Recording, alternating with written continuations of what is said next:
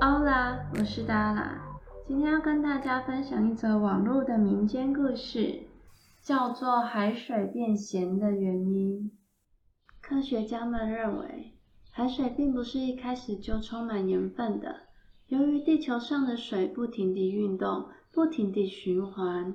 每年从海洋表面蒸发掉的水分就有一点二五亿吨之多。海洋刚形成时，海水和江河湖水一样都是淡的。后来，雨水不断地冲刷岩石和土壤，把岩石和土壤中的盐类物质冲入江河，而江河的水流到大海，使海洋中的盐分不断增加。与此同时，海中水分不断蒸发，盐几乎不会蒸发，这就使盐的浓度越来越大。当然，这个过程是很漫长的，而且现在海洋的咸度已经固定了。关于海水为什么变咸，在台湾流传下面的一段故事。很久很久以前，台湾某村庄住有两兄弟，哥哥叫安宏，凶恶贪婪无比。弟弟叫安仁，却仁慈善良。哥哥经常欺负弟弟。他们兄弟在父亲逝世之后分家的时候，哥哥把家里所有的东西都分给了自己，只把一柄斧头分给了弟弟。从此以后，弟弟只好靠这柄斧头为生，每天带着这把斧头到山上砍柴，把砍了的柴挑到城里去卖。换取一些盐米酱醋等过生活，生活过得非常的辛苦。有一天，弟弟砍柴累了，就在石头上睡着了。在梦中，梦见一个白发苍苍的老神仙，告诉他说：“我是食神，我知道你做人很仁慈、诚实且安贫乐道，所以我要帮助你。”让你成为富翁。你仔细听着，在这座山的山顶有一个山洞，里面住了个几个妖怪。山洞前面有一扇门，如果你说声“石头门开吧”，门就会打开。不过你要记得，在进入山洞之前，要准备一篮的红龟粿，送给里面的妖怪吃。如果他们吃了这些红龟粿，想要报答你的时候，你不要贪取其他的东西，只要说你要洞里面的一个石磨就好了。那个石磨是个宝贝，你所要的东西它都可以磨出来。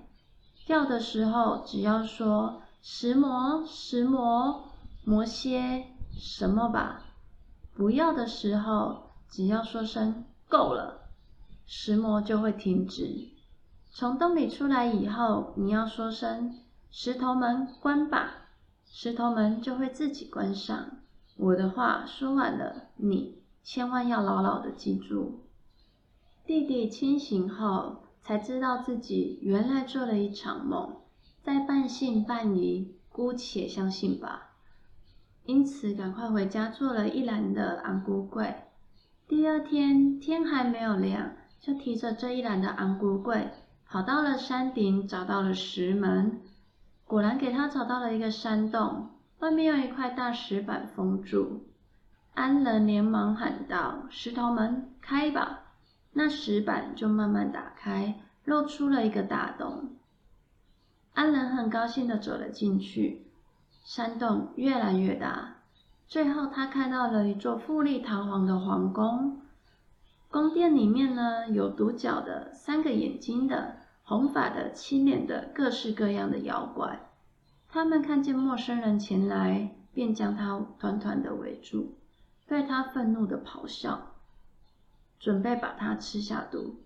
这时，安仁不慌不忙，将带来的红龟粿分给他们。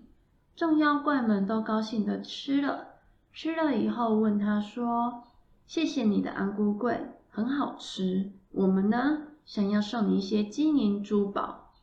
安仁回答：“我不要珠宝，我只要一个石磨。”妖怪们愣了一下，商量了一下，最后答应了。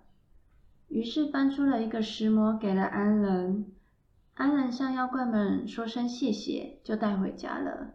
走出洞外的时候，不忘说：“石头们关吧。”那石头门就自动关上了。他回家以后，觉得肚子很饿，就对石磨说：“石磨，石磨，磨些饭和韭菜来吧。”果然，石磨立刻转动了起来，好吃的饭和山珍海味的酒和菜，陆续一道一道摆满了整桌。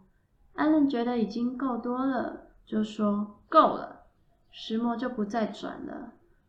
后来他要什么就有什么，他要石磨磨出许多的白米和金钱，救济村里的穷苦人家，他自己也成了一位大富翁。他的哥哥安红听到这个消息，羡慕又嫉妒。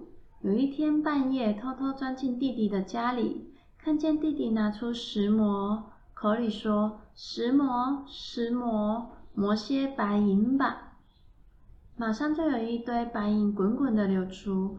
过了一会儿，弟弟说：“够了。”石磨就不转了，白银也不再流了。弟弟又要石磨磨出许多的白米。哥哥看了，知道这石磨是个宝贝，便将咒语记在心中，并想办法趁机偷到手。第二天，弟弟安仁带着这些白银和白米。去救济村里的穷苦人家，哥哥安红趁这个机会就把石磨偷了出来，把石磨搬到海边的小船上面，想坐这艘小船逃到遥远的地方去。在船只航行的时候，哥哥安红心里想：如何立即发财呢？他想到盐是人人需要最普遍的东西。用这石磨磨出无穷无尽的食盐，一定可以立即发大财。于是他喊着：“石磨，石磨，磨些盐吧！”果然，食盐源源不断流出，最后整条船都是食盐。可是贪心的哥哥还是不满足，他想要石磨流出更多的食盐，最后船实在载不下了。哥哥才心不甘情不愿的想要叫石磨不要再磨了，可是，在他紧张的时候，要把石磨不要再磨了的咒语给忘记了，只好眼睁睁的看着石磨继续磨出石盐。终于，盐超过船只的载重量，安红连船一块儿沉到了海底，哥哥溺死了，石磨还是不停的磨出食盐来。所以今日的海水才会都咸的。以上就是今天的网络小品文，下次见，拜拜。